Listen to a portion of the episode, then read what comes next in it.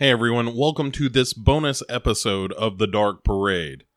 I'm Bo, and I'm a found footage fool.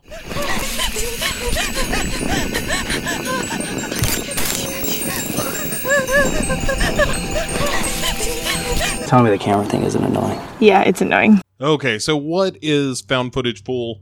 Well, aside from me, uh, that's Bo. Um, the idea is that I watch a lot of these found footage movies, and perhaps you are a fan, or perhaps you just want to hear somebody suffer.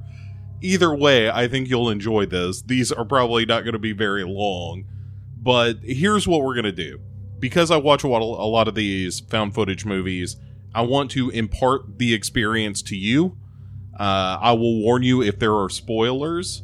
And in this case, yeah, I suppose there will be if you have an interest in seeing the film Behind the Sightings uh, from 2021, uh, this very year. Um, and the idea is that I'm going to try to stick to some criteria rather than just, you know, speak extemporaneously about the movie.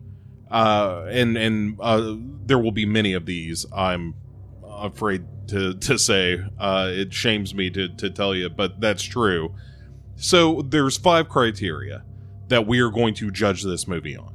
One, uh, what's the reason for keeping the the camera rolling? Okay, is it a good one? Is it a bad one? We're going to talk about that. Two, what are the characters like? Are they good? Are they bad? Are they people you want to spend some time with? Uh, three, the authenticity of the film. Is it a movie uh, in its found footage setting? Does it uh, lend itself to some air of believability or, or reality? Um, then four, watchability, which is how easy is it to watch, or is it just something that claws at the back of your eyeballs, uh, like like a, a bird with copper talons or something? And then finally, number five, scares. Is it scary? These are all horror movies that we'll be watching in the uh, found footage fool, um, in in that subgenre of uh, bonus episodes. So let's get started. Behind the sightings is a movie in which uh, this it all right. So it takes the premise that there were a bunch of sightings of creepy clowns, which is true. That is the thing that happened. And the movie presumes, hey, there's probably something going on more than just people dressing up like a clown. Like it's not just something in the zeitgeist, it, it's something else. And so, behind the sightings, the title itself implies, hey, we are going to explain what is behind these sightings of creepy clowns. Does it do that? Well, uh, let's get into it. Um, look, criteria number one keeping the camera on. Is there a good reason to keep the camera on? Um, no, there is not for much of this. The idea is that you have a couple who are going to investigate, and the one of the, I think it's the girl's mother, is foot uh, or is bankrolling them making this movie to investigate these creepy clowns. It's always been their dream, apparently, to investigate creepy clowns. And so now they're doing it. But once the creepy clowns of the, the movie start showing up uh, and they're running from them, then you know all the believability goes right out the window in terms of uh, why they're keeping the camera running um, and also, clearly, they would be running with the camera still held sort of chest or face high, pointed in the right direction. It, it's nonsense. There are a handful of moments, of course, where they're trying to film this documentary. Makes perfect sense, but then it goes completely off the rails. There's a solid half of this where the camera should have been turned off. So, no. Uh, rule number one, keeping the camera on, or criteria number one, keeping the camera on, uh, a total failure. Two, the characters in the movie. Are the characters any good? Um, so, no shade being thrown at uh, the cast of this movie, um, which are uh, Jessica and Todd Smith. Um, and I assume they are friends of the director, Tony Cadwell. but who knows? At any rate, are they actors? I don't know. The presumption is that hey, this is a married couple, and and we found this footage uh, of them investigating these creepy clowns. Perhaps they are married. If so, best you know, Mazel Tov, best best to them. But they are incredibly unlikable characters in this. Uh, the the guy does wants nothing but to make this movie until he gets slightly scared and then he doesn't want to have anything to do with this anymore the the girl seems very logical uh, for the front end of it and then is entirely illogical in her pursuit of finishing this movie.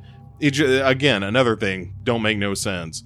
Also they're just always kind of screeching at each other and it's really unpleasant. Uh, it, it is not people like if you were trapped with these people in a in a minivan, if you were going on vacation with them, uh, you just lose your mind. There is no way on, on hell or in God's green earth that you'd want to be stuck in a car with these people for any length of time. So characters failure there. We're zero for two so far. Number three, authenticity.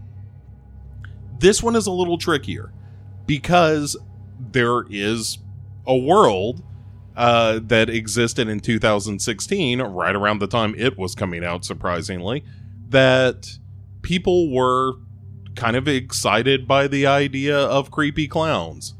And you did see news reports about clowns showing up uh, in the middle of nowhere, kind of spooking people. And there was, in fact, a statement from, uh, I think it was a, a some press conference where a press secretary for the president got asked about creepy clowns and they used some of that footage. So the authenticity portion of that is somewhat accurate. So there's something there and but then you immediately go into you know the found footage stuff and the first few scenes are people getting attacked by creepy clowns and then all the authenticity goes right out the window. So the movie establishes a strange reality and then immediately dispenses with it. It's a really terrible idea. So we're to say mm, half a point for authenticity. Watchability, our fourth criteria. Is this movie watchable? It's barely watchable. It is one of my least favorite forms of found footage, which is we're just going to point a camera at something and then run around and scream for a little while, coupled with another least favorite kind of found footage, which is we're just going to stick a camera in a, a, a set location, essentially on a tripod, and then we're going to film somebody being tortured. And even though it doesn't get extreme, like this isn't hostile or anything like that, but it has a little tinge of that and I don't think that really works. And like I said, the characters are unlikable too, so they're not pulling you along through the narrative. The story doesn't ultimately make much sense. It doesn't land at a conclusion for a movie entitled Behind the Sightings. It does nothing to suggest a reason why these people dressed up like creepy clowns are doing this, other than the fact that they're just doing it and that they're malicious. So, mm, I don't know why the clowns are up to no good other than the fact that they're just mean clowns. But on a watchability level, uh, it's pretty thin. It, it was a tough sit, I got to be honest with you. And then that brings us to our last criteria. Like, hey, all of that is fine if the movie is scary. So, number five on our criteria list is the movie scary? Not really. Although I will give it some points I will give it some points because there are moments in the film where you're filming somebody just run at you. And I there's something about that on a primitive level that I find kind of unsettling. And even in the early goings, there are a couple of moments or a couple of shots that I thought like, well, this all seems very silly, but also it's it's still kind of creepy because you you know, it's at night and you're whipping a camera around and oh my god, there's somebody in a clown mask there so there's something to that, but unfortunately, that's all the movie has up its sleeve. It doesn't really do anything more than that. So if that doesn't get your goat, then you're not going to enjoy this. I can I can fall for that gag a couple of times, but you're only going to get me with it those couple of times. And by the end of the movie, I really just wanted the whole thing to be done. It was tedious uh, and not very scary at all. Uh, at, at, a point where in the movie, and clearly they were, uh, Mr. Cadwell was going for a bit of a Blair Witch vibe with having the character kind of go through this house uh, and then into the woods and so forth, and just not very, uh, very scary, unfortunately. So, behind the sightings, a movie that on a scale of one to five, I would probably give about one and a half stars to.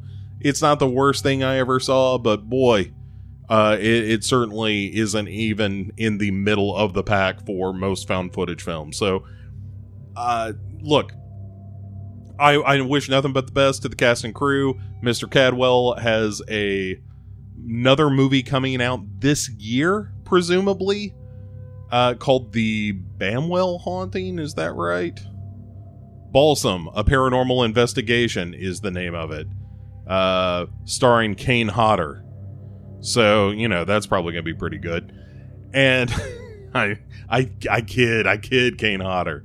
I'm glad the man's getting work, but it looks to be another found footage kind of situation with uh, paranormal researchers going into a, a hotel, and uh, maybe you know there's no shortage of movies in which paranormal researchers go investigate something spooky. So we'll see how this one turns out. But if uh, behind the sightings is uh, any gauge by which to measure, uh, I am not. Uh, I'm not terribly excited about what could could be the uh, the results. But at any rate, this is the the end of the found footage fool for this time. Uh, have no doubt I will be back. Why? Because I'm a fool. Because I'm a fool. What kind of fool, you might ask? A found footage fool. Uh, thanks for listening to The Dark Parade. I hope you enjoyed this little detour into the dark quarters of my psyche. And uh, we've got more stuff coming soon. Thanks, everybody. We'll see you next time.